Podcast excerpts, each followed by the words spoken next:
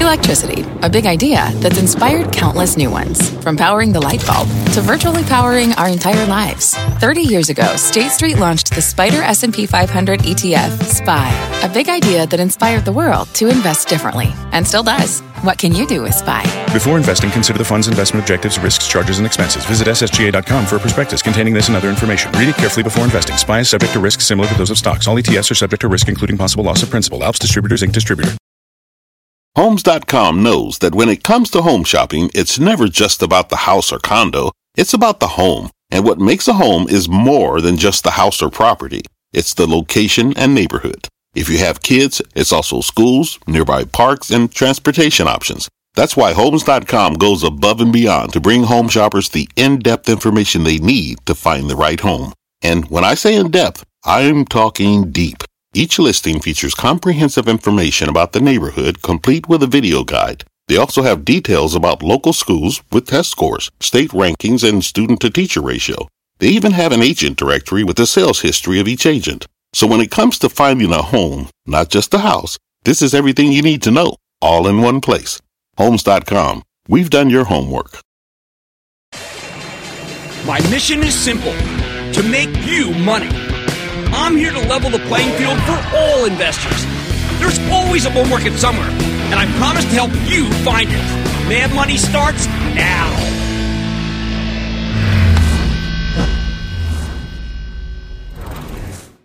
Hey, I'm Cramer. Welcome to Mad Money. Welcome to Cramerica. Other people want to make friends? I'm just trying to make you some money.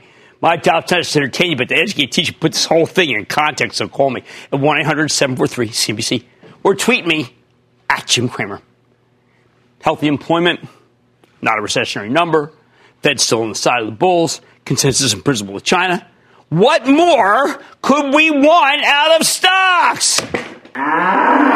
No wonder we reversed yesterday's loss and put on quite a show.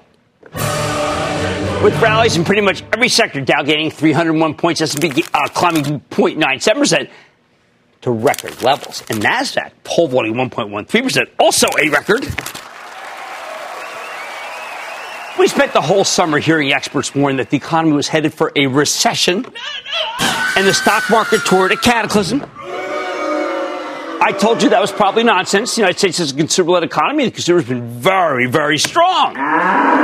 We have a weakened industrial base, collateral damage from the trade war. So the manufacturing economy needs the Fed to give it a boost.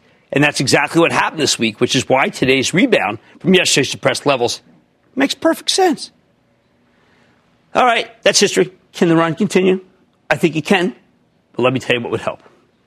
Let's start with Monday. On Monday, Shantanu Narayan, you've heard me speak of him and seen him many times on the show. He's always bankable CEO of Adobe. He holds what may be a seminal analyst meeting that could set the tone for the whole cloud cohort. These cloud stocks have been the biggest drag on the biggest sector in the market. And their weakness started when? When Adobe reported a quarter that many people viewed as softer than expected. While I recognize that not all of Adobe's acquisitions have panned out so far, I believe Shantanu will clarify things. And when we see the situation more clearly, you know what we're going to discover? That Adobe's doing better than expected. Or at least better than we heard last. You know what? If that happens, look out. This group is a coiled spring. We also find out about what's happening at Under Armour. I have to tell you, this one worries me. You know, they got a new CEO, Patrick Frisk. I want to know if he's got what vision does he have? I'm hoping to get more insight into why he's now in charge and not founder Kevin Plank, who was a friend of the show, is what I should say remains one. But uh, did the business get weak? Did the company to need a new strategy, a new go-to-market plan?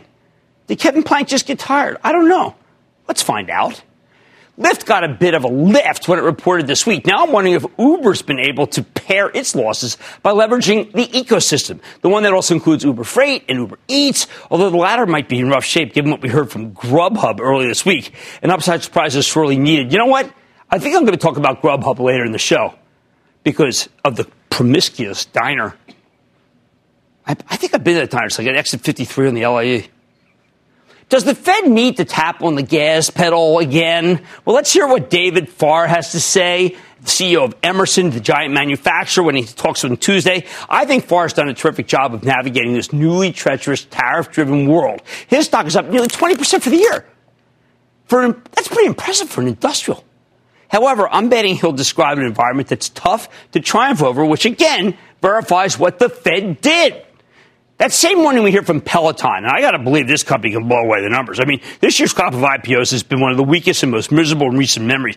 Just today, Pinterest saw its stock get obliterated after analysts said it didn't grow fast enough. Peloton's in desperate need of redemption. It could actually help the whole IPO cohort if it says something good. Eh, then it doesn't run the picture of my wife's Peloton with the un- Under Armour and the the uh, her bra and I mean the towels. The towel. It's happy birthday, Lisa, and I didn't mean that at all. I, I, I didn't. It's really Lululemon stuff that hangs from it. On Wednesday morning, we hear from CV, that's Victor S, and this is one of the cheapest stocks I follow, selling for just over nine times next year's earnings. That's absurd. I think, uh, let's see if the market agrees with me. When CEO Larry Merlo gives his take on the quarter. The fast food group has been rolling roiled ever since Wendy's announced it was getting into the breakfast business. 20,000 people being hired. McDonald's got slugged on the news and then it got hit again after reporting a pretty good quarter that was broadly disliked by the analyst community, but kind of, I didn't think so bad. As for Wendy's, we don't really know enough about their plans or their pricing. Still, I like this stock since it was trading in the mid single digits, and that was because my wife liked the Baconator. She actually likes the double cheese Baconator. Once again, happy birth, happy birthday to Lisa. Um, I bet that this, this company's going to report good numbers.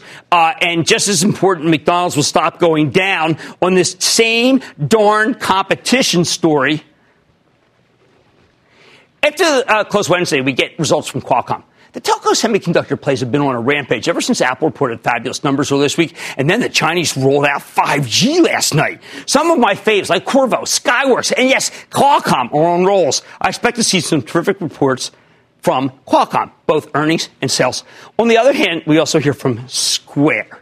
Let's spend some time on this. I worry that uh, this is one I usually don't say, but I worry that I like the stock of Square too much. There are so many competitors in the payment space. I wonder, after the Twitter debacle, you know, that big shortfall, isn't it time for Jack Dorsey, who's also the CEO of Square, to just pick one company and stick with it?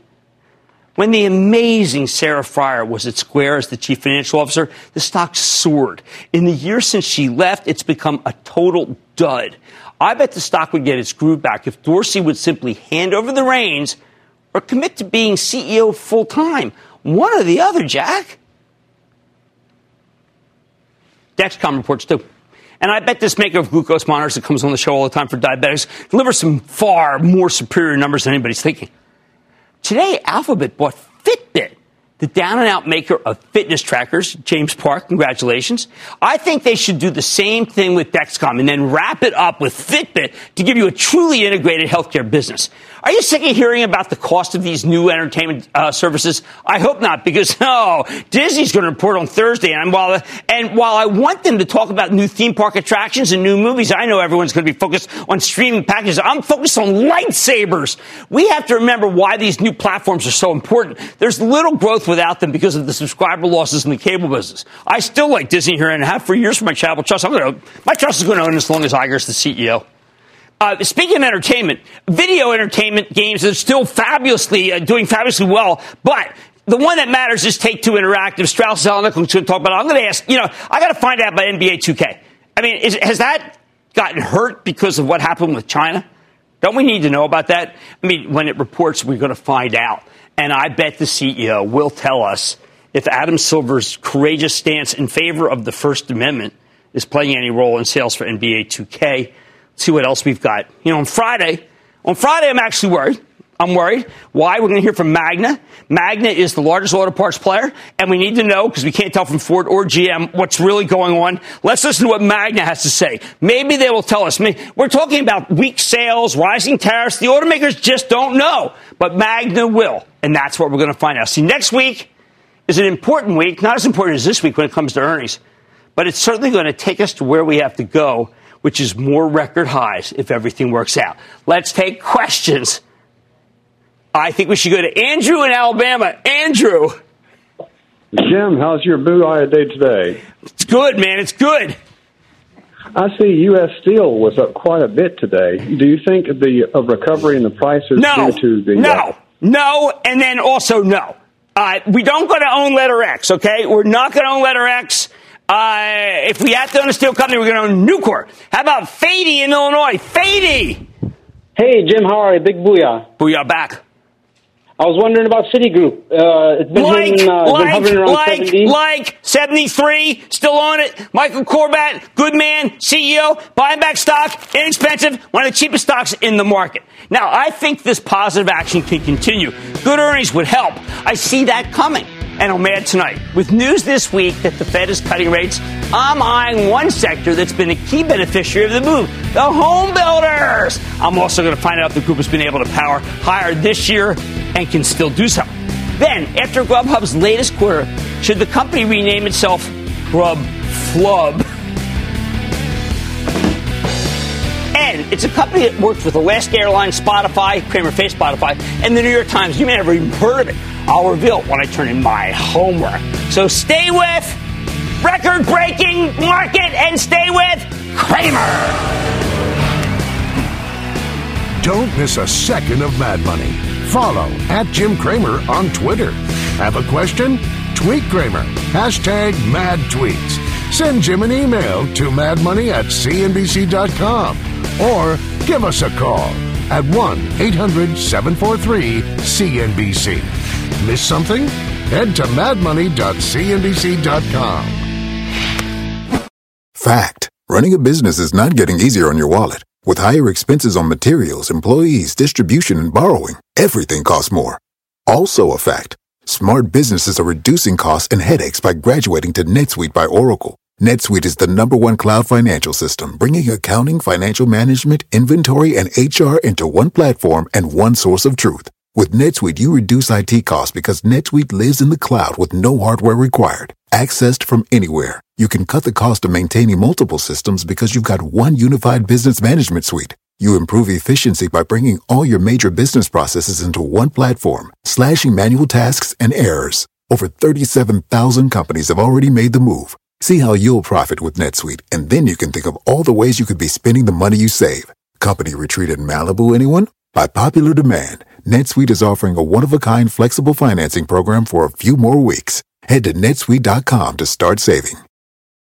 When you're hiring, the best way to search for a candidate isn't to search at all. Don't search, match with Indeed. Indeed is your matching and hiring platform with over 350 million global monthly visitors, according to Indeed data, and a matching engine that helps you find quality candidates fast. Use Indeed for scheduling, screening, and messaging to connect with candidates faster. Plus, 93% of employers agree Indeed delivers the highest quality matches compared to other job sites, according to a recent Indeed survey. Leveraging over 140 million qualifications and preferences every day, Indeed's matching engine is constantly learning from your preferences. Join more than 3.5 million businesses worldwide that use Indeed. Listeners of this show will get a $75 sponsored job credit to get your jobs more visibility at Indeed.com slash Mad Money. Just go to Indeed.com slash Mad Money right now and support this show by saying you heard about Indeed on this podcast. Indeed.com slash Mad Money. Terms and conditions apply. Need to hire? You need Indeed.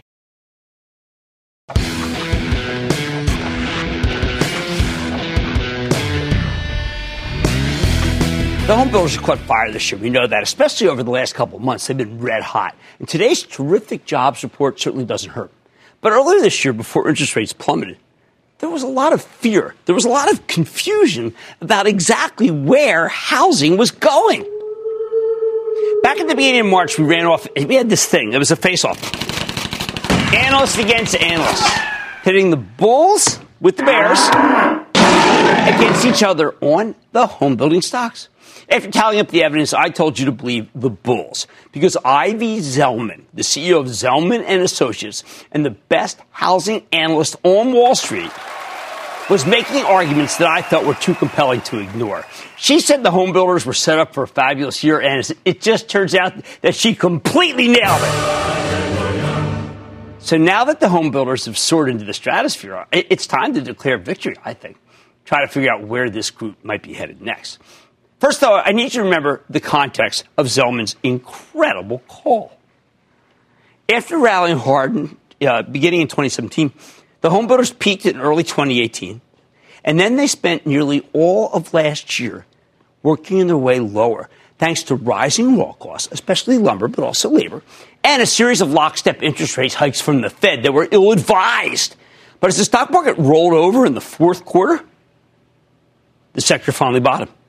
Then in January, Fed Chief Jay Powell realized the error of his way, ways, taking a much more dovish tone, which turned everything around. After rallying for a couple of months, though, the home builders paused at the beginning of March. All right, uh, that's when we took a closer look at the industry. We said, you know what? What do we make of the stocks now? Uh, we were focusing on some very bullish research from Zelman and Associates and a much more bearish view from J.P. Morgan. Zelman's argument, she pointed out that the estimates for the home builders had gotten low enough to be beatable. That's the holy grail of the upside surprise. And she also said her channel checks revealed positive momentum and great order activity through early March. Basically, the bar had been lowered and things were finally improving, which meant the estimates could be beaten. And yes, it meant that the analysts would have to raise their forecast, which is exactly what you need. All aboard! I told you to believe Zelman because she's the axe in the home builders. The analyst who understands this industry better than anyone else. That's that term axe is a term of art on Wall Street. It means the one you should really listen to. At the time, she was making a major contrarian call. And the great thing about being contrarian is that when you're right, you tend to be very, very right. Since we checked in on her research in March, the S&P Homebuilders ETF, the XHB, is up more than 20%. And the best the homebuilders are up much more than that. You had to believe the axe because the reality of the situation turns out to be more bullish for the home builders than anyone expected, except for maybe Zelman. First, long term interest rates collapsed. The benchmark 10 year U.S. Treasury currently yields just 1.72%. That's insanely low by historical standards, even as it's up nearly 30 basis points from its lows over the summer. Around this time last year, the 10 year was at 3.25%. Borrowing has gotten much cheaper. Right now, you can get a 30 year fixed mortgage for just 3.8%, and that is a huge boom for home builders. Makes a home much less expensive. On top of that, Federal Reserve has now given us three rate cuts this year. They, they just did it again on Wednesday, which was exactly what we needed to breathe new life in the economy. That's one reason why the consumer economy is so strong and the job market's still humming. Plus, there's the wealth effect. A higher stock market, which we sure have after these records, right? Means people have more money to spend on big ticket items like houses. The Dow, the S&P, and the NASDAQ are all up more than 20% for the year. And that is a major wealth halo for this economy, and we don't talk about it enough because you'd think, well, how can people be so flush if wages aren't going up? Well, you know what? They do have 401ks, they do have IRAs, they do own stocks, and that's how we got this flood of mortgage applications. By August, we also started picking up a uh, flood in refinancing activity and a serious inflection in actual home sales, something the bears just didn't see. Meanwhile, the slowdown in the global economy has been fabulous for the domestic home builders because it put real downward pressure on commodity costs. Building a house is a lot cheaper than it was a year ago. Steel, aluminum, most importantly, lumber, lumber, all cheaper. Put it all together, and you got a recipe for a spectacular run for the home builders. Since the end of July, DR Horton up 16%. KB Homes, up 38%. Lennar, pole vaulting, 28%. Pulte Group jumped 27%. Taylor Morrison gained 11%. Toll Brothers up 13. Tier, uh, TRI Pointe Group rallied more than 15%. However, most of these gains are from August and September. In October, many of these stocks, well, let's just say they stalled, okay, uh, or at least it uh, decelerated a bit. We'll back to the chart here, but that's why we wanted to check back in with Ivy Zelman and her team at Zelman Associates because the axe was so right. In mid September, Zelman published a proprietary home building survey for August, which showed the biggest surge in year over year order growth in more than four years. In response, Zelman raised her price targets for the home builders by 7% on average. You pay more for stocks when you expect better growth. And how good could these numbers get? Me give you a little snippet that I read. Quote, we estimate at least 500 basis points of upside potential to our current estimates of 9% aggregate order increase for the, for the publics period, uh, then, end quote. Meaning, we're talking about order growth in the mid teens. In other words, in September, someone was confident the home builders had a lot more room to run. Since then, things have only gotten better. About three weeks ago, Zelman published another note titled, quote, raising third quarter builder order estimates, end quote. After the terrific results from KB Homes and Lennar, she's now predicting 15% order growth across the whole group this quarter. That's incredible. No wonder economy is strong, the domestic economy. That's up from just 7% last quarter. She notes that pricing trends are improving, which will start to boost margins for the homebuilders, perhaps as soon as the current quarter. However, the stocks have run So Zelman warned that we may get some near-term profit taking during the earnings season. She says not to worry. Any pullback should be short-lived. Sure enough, in the past few weeks, there's been some profit taking in the home builders, and I think you need to treat this as a buying opportunity. I am, as you know, a big fan of Lennar, have been ever since uh, I worked with Leonard Miller when I was at Goldman Sachs. Uh, he's no longer with us, but uh, Stu Miller is. Uh, when I, in the 1980s, I mean, this is I, the second largest player. Uh, it's an incredibly good home builder. Uh, reported an awesome quarter just a month ago. Stock selling at just 10 times earnings. That's crazy. I like D.R. Horton, one of Zelman's faves which reports the week after next. I expected good things. Toll Brothers, the high-end home builder, reported great numbers in August, but it was actually down for October. And now trades at just 10 times earnings. Normally such a low multiple means Wall Street doesn't believe the earnings estimates will be made. I think that's absurd. Toll's a buy before they report again in December. Finally, you might want to consider Taylor Morrison. Earlier this week, they reported a solid quarter that Wall Street considered underwhelming, and the stock got hammered. Now, we had CEO Sheryl Palmer on the show not too long ago. I thought she told a terrific story. Eight times earnings? Bye. The bottom line Ivy Zelman and her team at Zelman Associates knocked it out of the park when they called for a housing rally back in March. And now that the homebuilders have pulled back from their highs, I think you're getting a chance to pounce again. Zelman still likes it. So do I. Stick with Cramer. You seek the key but first, you must learn the ways of precision, craft, and performance with Acura's all-electric ZDX. With a premium Bang & Olufsen sound system up to a 313-mile range and a Type S variant with an estimated 500 horsepower, the ZDX is their most powerful SUV yet. Unlock the energy when you visit Acura.com to order yours today. This episode is brought to you by AARP. Ten years from today, Lisa Schneider will trade in her office job to become the leader of a pack of dogs. As the owner of her own dog rescue, that is. A second act made possible by the reskilling courses Lisa's taking now with AARP to help make sure her income lives as long as she does. And she can finally run with the big dogs. And the small dogs, who just think they're big dogs. That's why the younger you are, the more you need AARP. Learn more at aarp.org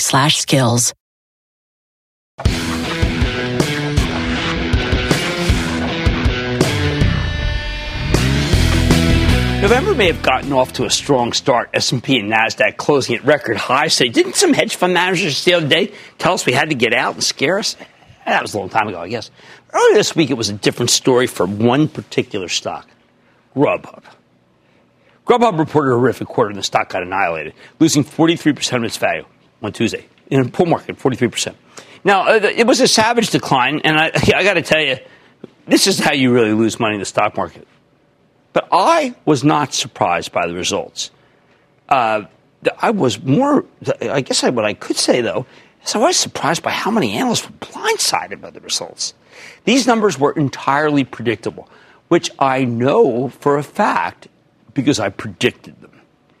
For months, I've been warning you away from this one in the whole food delivery business. Over and over again, I told you there's just much too much competition. Grubhub may have been have pioneered the online delivery business model, but now they've got smaller venture capital backed rivals with tons of money nipping at their heels.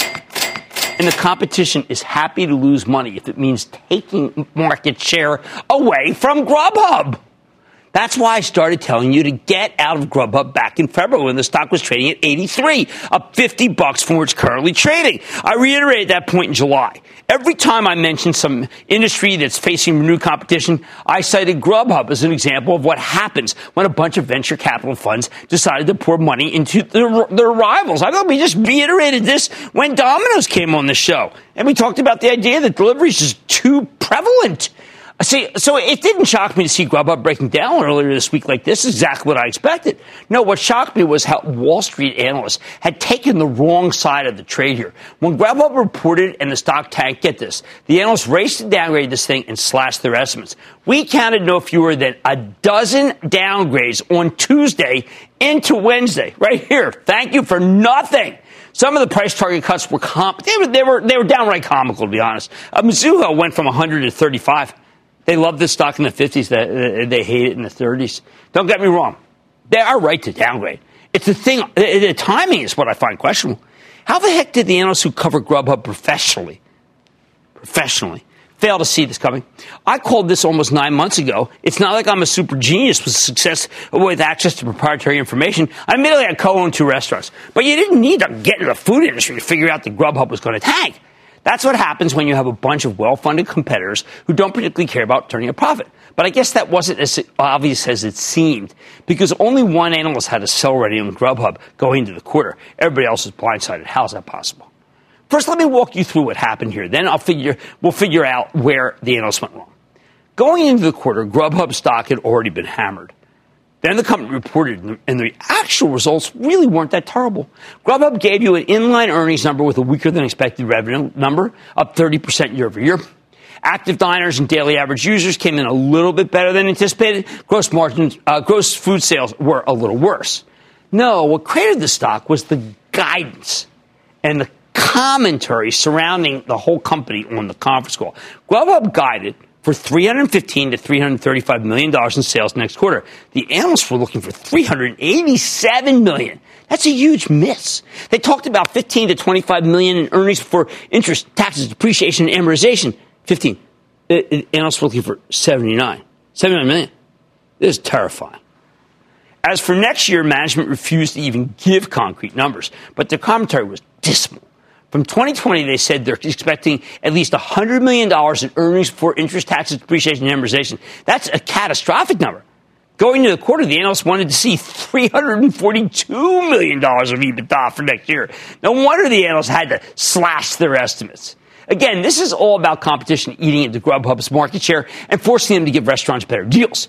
Now, management said that the, their margins will eventually turn around as the quote, the discretionary spend associated with these initiatives naturally declines and we create operating leverage as we grow, end quote. But not many people believe them because they've been saying the same exact thing all year. When I told you to sell the stock back in February, well, I mean, I got to tell you, uh, they were reassuring us that their investments would, quote, naturally decline, end quote, in the second half of the year. How's that working out? As bad as the guidance was here, the letter to shareholders, frankly, was worse. Grubhub's management just sounded lost in the letter. I mean, I, I wish someone had proofread or something or like just edited it. It, was amazing. It was as though they, they'd only just realized that all of this competition from uh, Postmates and Uber Eats and DoorDash was ruinous. Listen to this quote We believe online diners are becoming more promiscuous. For years, uh, saw in our own data that a Grubhub d- diner was extremely loyal to our platform. However, our newer diners are increasingly coming to us already having ordered on a competing online platform, and our existing diners are increasingly ordering from multiple platforms. End quote. Where do I even start? For years, Grubhub had no serious competition. Of course, their customers used to be loyal. They didn't have a choice. That's no longer the case. But we already know Grubhub was in bad shape before we found out that it had promiscuous diners. I guess they got rid of that Roget thesaurus. You know, there's like other words I think might have been better there. I can think of like maybe a diffident. Would that work? Or, or uh, uh, I don't know. Um, quizzical? I don't know.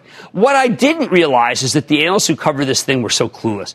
Going into the quarter, 20 out of 30 analysts who followed Grub had buy ratings on the stock. Nine neutrals, only one sell. After the downgrade, well, after the quarter, the Bulls downgraded en masse. Where did they go wrong? Promiscuous. I got to give it. I, I, let me give it a, a, uh, a, a, somewhat of an attaboy to Heath Terry at Goldman Sachs. He gets right to the point in the first sentence. We got it wrong. He, he elaborates then. We significantly underestimated the impact of competitor investments on customer behavior across the space while overestimating both the potential for industry-wide growth and Grubhub's ability to maintain share. End quote. Tom Forte at DA Davidson was even more honest. Quote, we gave management too much credit for its ability to one, assess competitive pressure and make the necessary adjustments to its go, go-to market strategy in a more timely manner. Two, monetize its increasing chain restaurant delivery efforts in a more profit-friendly way. And three, manage Wall Street's expectations for near-term operating results. End quote. When you look at some of the double downgrades, that means they took it from buy to sell, uh, they sound almost indignant that Grubhub's competitors are chasing market share at the expense of profits. Bank of America, quote, the food delivery market is increasingly irrational as competitors flood the market with rewards and incentives, end quote. And they've, they've upset, they're upset that Grubhub's embracing the same strategy. But uh, Grubhub doesn't have any choice. Uh, they got to be in business. The most common refrain here is that the industry is much more competitive than they believe, led to believe. It's like they never used any of these online delivery services. I mean, maybe the analysts, I don't know, but they catered? What do they do? They only go out to dinner? Anyone who's been paying any attention at all would tell you this was coming. I think Grubhub's management was clueless, though, and most of the analysts who cover the stock were way too credulous. The people running the company have been living in a fantasy land, but a promiscuous fantasy land. Ooh, might be interesting. It's like that thing. What is it, Pinocchio? Where was that thing you Pinocchio went to? Fantasy Island? Is that? But somehow they convinced most of the analysts it was real, perhaps helped by the prospect of playing a role in bringing a big fish like Postmates or DoorDash, the largest, into uh, the IPO shoot at their, at their own uh, corporate finance department. But not all the analysts. There was this one guy who was real smart. There was a guy to sell on it. His name is Deepak Mathivanan. I'm sorry if I mispronounced your name, Deepak. He's from Barclays. Of course, he had a sell on the stock since January of 2018, though, so he did miss the major rally before the downturn. But it turns out he wasn't wrong. He was early. Bottom line, sometimes uh, what you see in your day to day life, what your eyes see is far more helpful than what you hear from the analysts on Wall Street. When it comes to online delivery, Postmates, Uber Eats, and DoorDash, they're everywhere. And they're offering great deals. You only had to use their services and believe your own eyes rather than listening to Grubhub's clueless management team and their equally deluded analyst acolytes. Non promiscuous acolytes. Colton in Florida. Colton.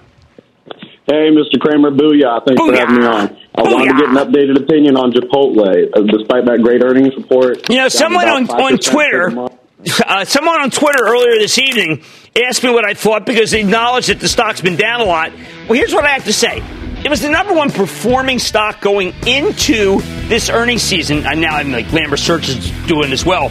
I think you buy it into this pullback. I think I think it's a buy. Look, there's a big uh, Wendy's report next week. I think you're going to be pleasantly surprised. Right? Don't ignore your gut. That's what I'm trying to tell you. Grubhub's awful quarter was predictable, just not by the analysts. But if you trusted your gut, you avoided a lot of pain. Hey, much more man money head. Good news if your dog ate your homework. I did it for you, and it could help you make some money. Ben, I'm asking all my old business professors to cover their ears. Tonight I'm telling you why it's time to throw away the economics textbooks. Hey, I had some great professors. I had Otto Eckstein, I had Ken Arrow. Hey, these guys are like, they're like, what do you like, the prize analysts, like Nobel Prize. And all your calls, rapid fire in tonight's edition of the Lightning Round. So stay with Cramer.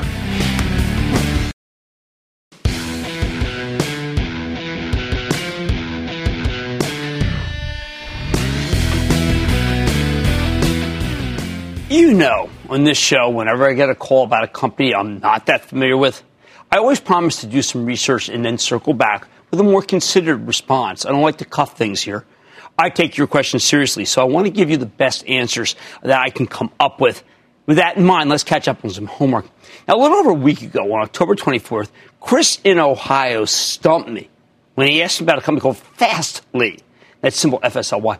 I told him I needed to do some digging uh, candidly, the moment he said fastly, I thought of Nicely Nicely, the character from Guys and Dolls that I tried out for at Springfield High and got cut and didn't get it, and I never forgave the director. Still furious to this day. Anyway, Fastly Fastly is a cloud based applications delivery software company that came public with a bang back in May. Fastly helps companies to quickly deliver online content. Okay, what does that actually mean? I'll give you some examples. Alaska Airlines uses their platforms to test new features on their website and mobile app without disrupting things for the vast majority of users. Spotify, a company you know we like and the stock's starting to go higher, designed a managed content delivery network. Basically, Fastly helps to ensure that you can book flights or go to events or simply stream content over the web in the most seamless way possible. When new tickets go on sale on Ticketmaster, Fastly helps them make you sh- make sure they're not offering you outdated information as more and more tickets get sold. In an environment where everyone's chasing new digital experiences, you have to be able to deliver content reliably and at speed. Otherwise, users are just going to go somewhere else. And that's why businesses bring in someone like Fastly. It makes them better. So many of these cloud companies do that. Now, this stock had a very strong debut when it came public in May. I mean, the thing, price is 16 bucks, okay? Then the stock opened at 21.50 on its first day of trading and then closed over at here at 24. All right. However, since then, look at this thing. I mean, it's been a real, real wild trader. After bouncing along in the low 20s for most of the summer, Fastly reported an imperfect quarter in August, and the stock promptly got obliterated. It's, it went all the way down from 24 to 14 See, that's sometimes when you call and you say, listen, I got a big speculative stock. I'm afraid of that happening. The results really weren't all that terrible, but they also weren't the kind of numbers you want to see in a fast growing software company that's right out of the gate. Fastly reported a wider than expected earnings loss, with its sales coming in only slightly higher than anticipated, up 34% year over year. The company's dollar based net expansion rate, that's an important metric for cloud enterprises, tells you how much business they're winning from existing customers. Well, accelerated slightly to 132%. But Fastly's total customer count was only up about 6.4%. Now, that's a market deceleration. Deceleration of adding customers. Doesn't that sound a little like Pinterest this morning? Anyway, the thing was, this one was basically in line. So was Pinterest for that matter. Wall Street wasn't looking for in line. Wall Street was looking for a huge upside surprise solid quarter, but for a fresh faced cloud IPO that had rocketed higher on the first day of trading, solid wasn't good enough. And that's why Fastly got poleaxed, although it didn't help that we also started seeing a major rotation out of the cloud cohort. Investors suddenly became wary of fast growing companies with no earnings and high flying stocks. However, Fastly quickly bottomed right here in mid August after Piper Jaffray initiated coverage on the stock with an overweight rating and $21 price target. They argued that the pullback was an enticing buying opportunity, and immediately the stock took off. It was a very well reasoned piece. I remember when it came out, just had forgotten when I was doing the lightning around. Uh, from August 15th to September 15th, this thing surged from 13 to 35. This was an insane move, okay? I wish I could tell you that there was something else propelling this higher, but it seemed like the institutional sponsorship kicked off a wave of buying, and then that led to, yes, a major short squeeze. That's what this is really depicting. People couldn't find the stock who were selling it. In other words, they're borrowing stock to sell it. That's what you have to do. And then couldn't find enough stock to meet the demands of the buyers. Move didn't last. After peaking in early September, Fastly came right back down. Oh, and Piper Jaffray downgraded the stock to neutral in a few weeks ago, so maybe we shouldn't dwell on that weird spike. Again, the cloud stocks have been out of favor, so Fastly's worked its way down to $20 and change as of today. This is one of those stocks, by the way, at the top of the show, I said that if Adobe has a good analyst meeting, it's going to move them. This stock goes like this if Adobe says good things on, on Monday. So how do I feel about it? I don't love it. When you compare Fastly to the other cloud plays, even the other members of the class of 2019, many of which are truly second raters, also rans, and posers, the numbers are far from incredible. 30% plus revenue growth is nice, but you got companies like CrowdStrike and Zoom Video that were both growing at 100% plus clip at the time of their IPOs. Fastly has okay growth. It's not profitable. And their first quarter as a public company was a mild disappointment. And that shouldn't happen. Remember, when we analyze these cloud plays, we like to use something that's called the rule of 40. Okay, I'm going to explain it to you again. It's so, because it's not hard. All right. You add a company's revenue growth, okay, to its profit margin. And if the sum is greater than 40, the stock might be worth owning. In other words, we like cloud plays with rapid revenue growth, even if they're losing money. We like cloud plays with slower growth as long as they're extremely profitable. And we like cloud plays with good but not great revenue growth and good but not great profitability. I mean, you can all, this is the whole thing. It makes sense, believe me.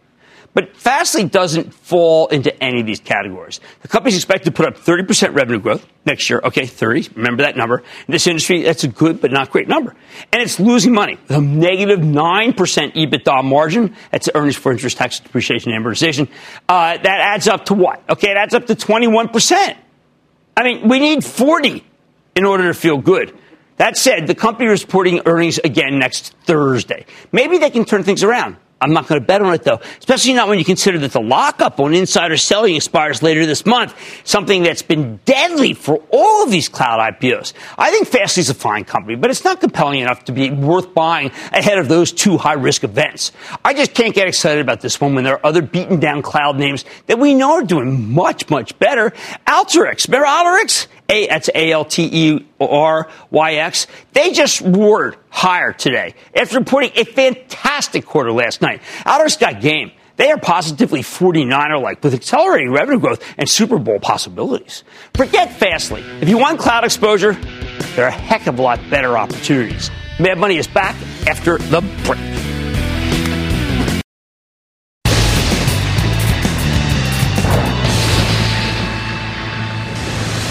First, before we get started, I want to wish a happy birthday to Dr. Roy Dodson, a great fan of the show. Happy 90th, sir, and thank you for watching. And now it is time. It is time for the lightning round. Question about the first one. Let's see suction.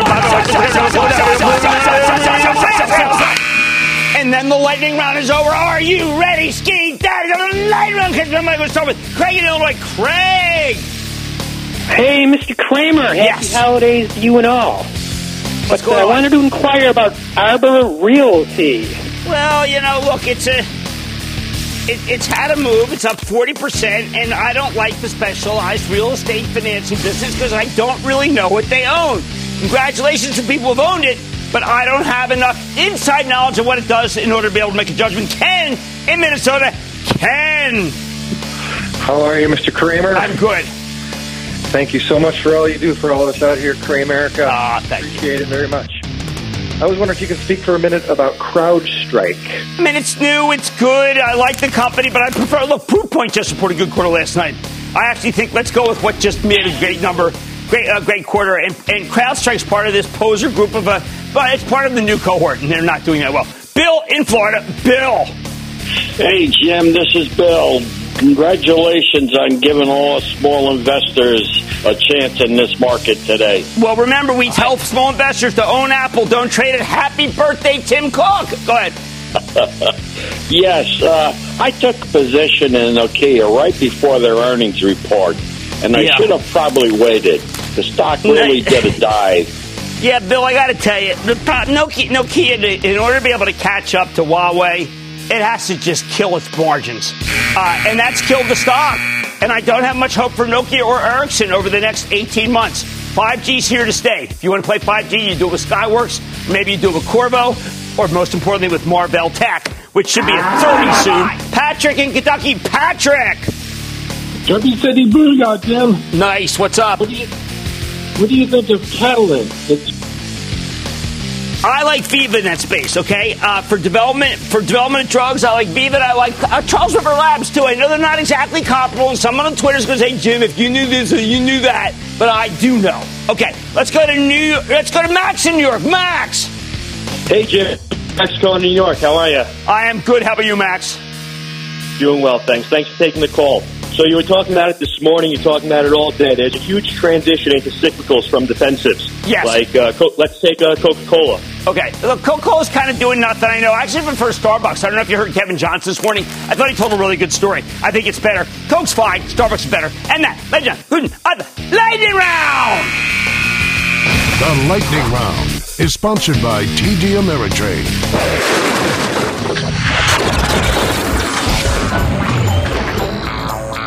Don't be stupid. Babuya. Babuya back. This stock's no chicken. I'm flying through the quarter with wing stocks. I am ready, skidad. That's not nothing. It's not a nothing bird. It just skips the cow. It's like, you know, here, right to your plate, not here, the cow, and then your plate. Got it? I did the Kramer versus Kramer and ended very badly. I'm here to try to help you make money, not to pop bubbles. You need a ghost? Oh, push it up.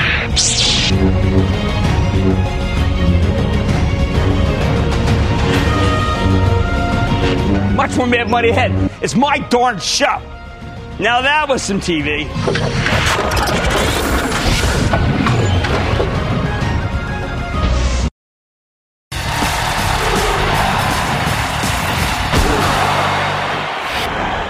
I'm starting to wonder. I'm starting to wonder.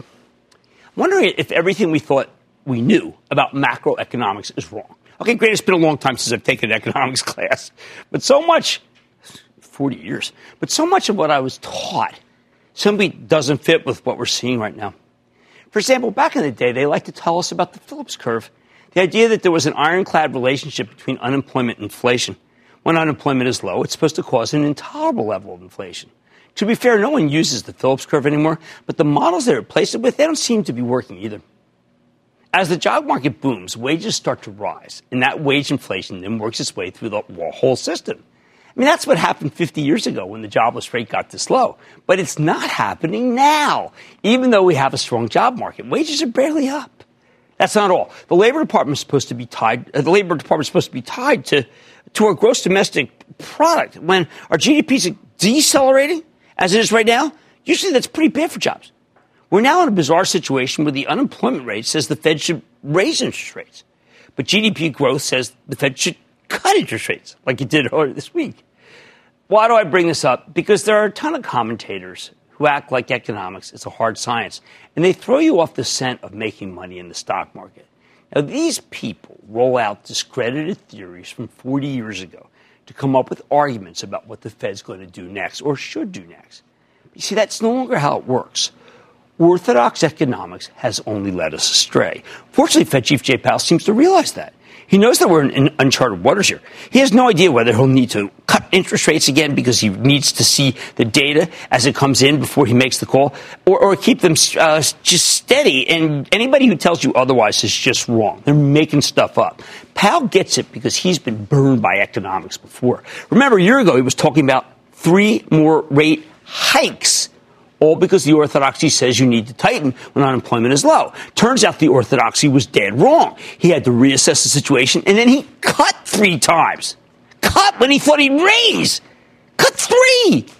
Hey, don't you think it's hard to have been more wrong than that, frankly? Don't you think you'd lose your job if you were that wrong?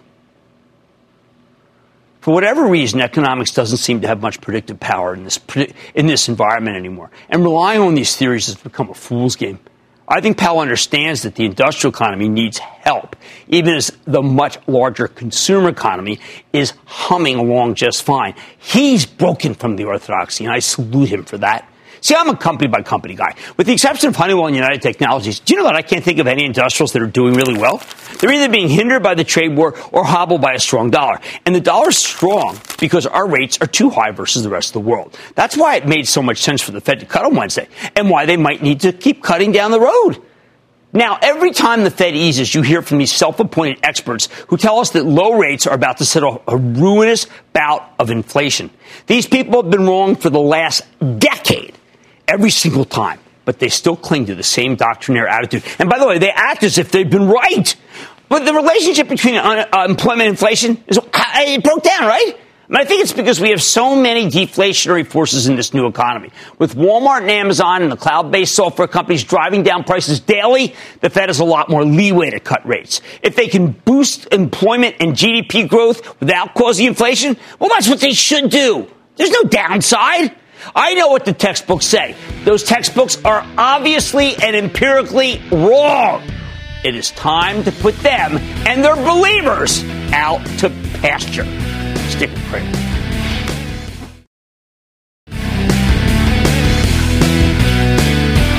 Remember, I told you earlier this week that there are a bunch of hedge fund managers who come on.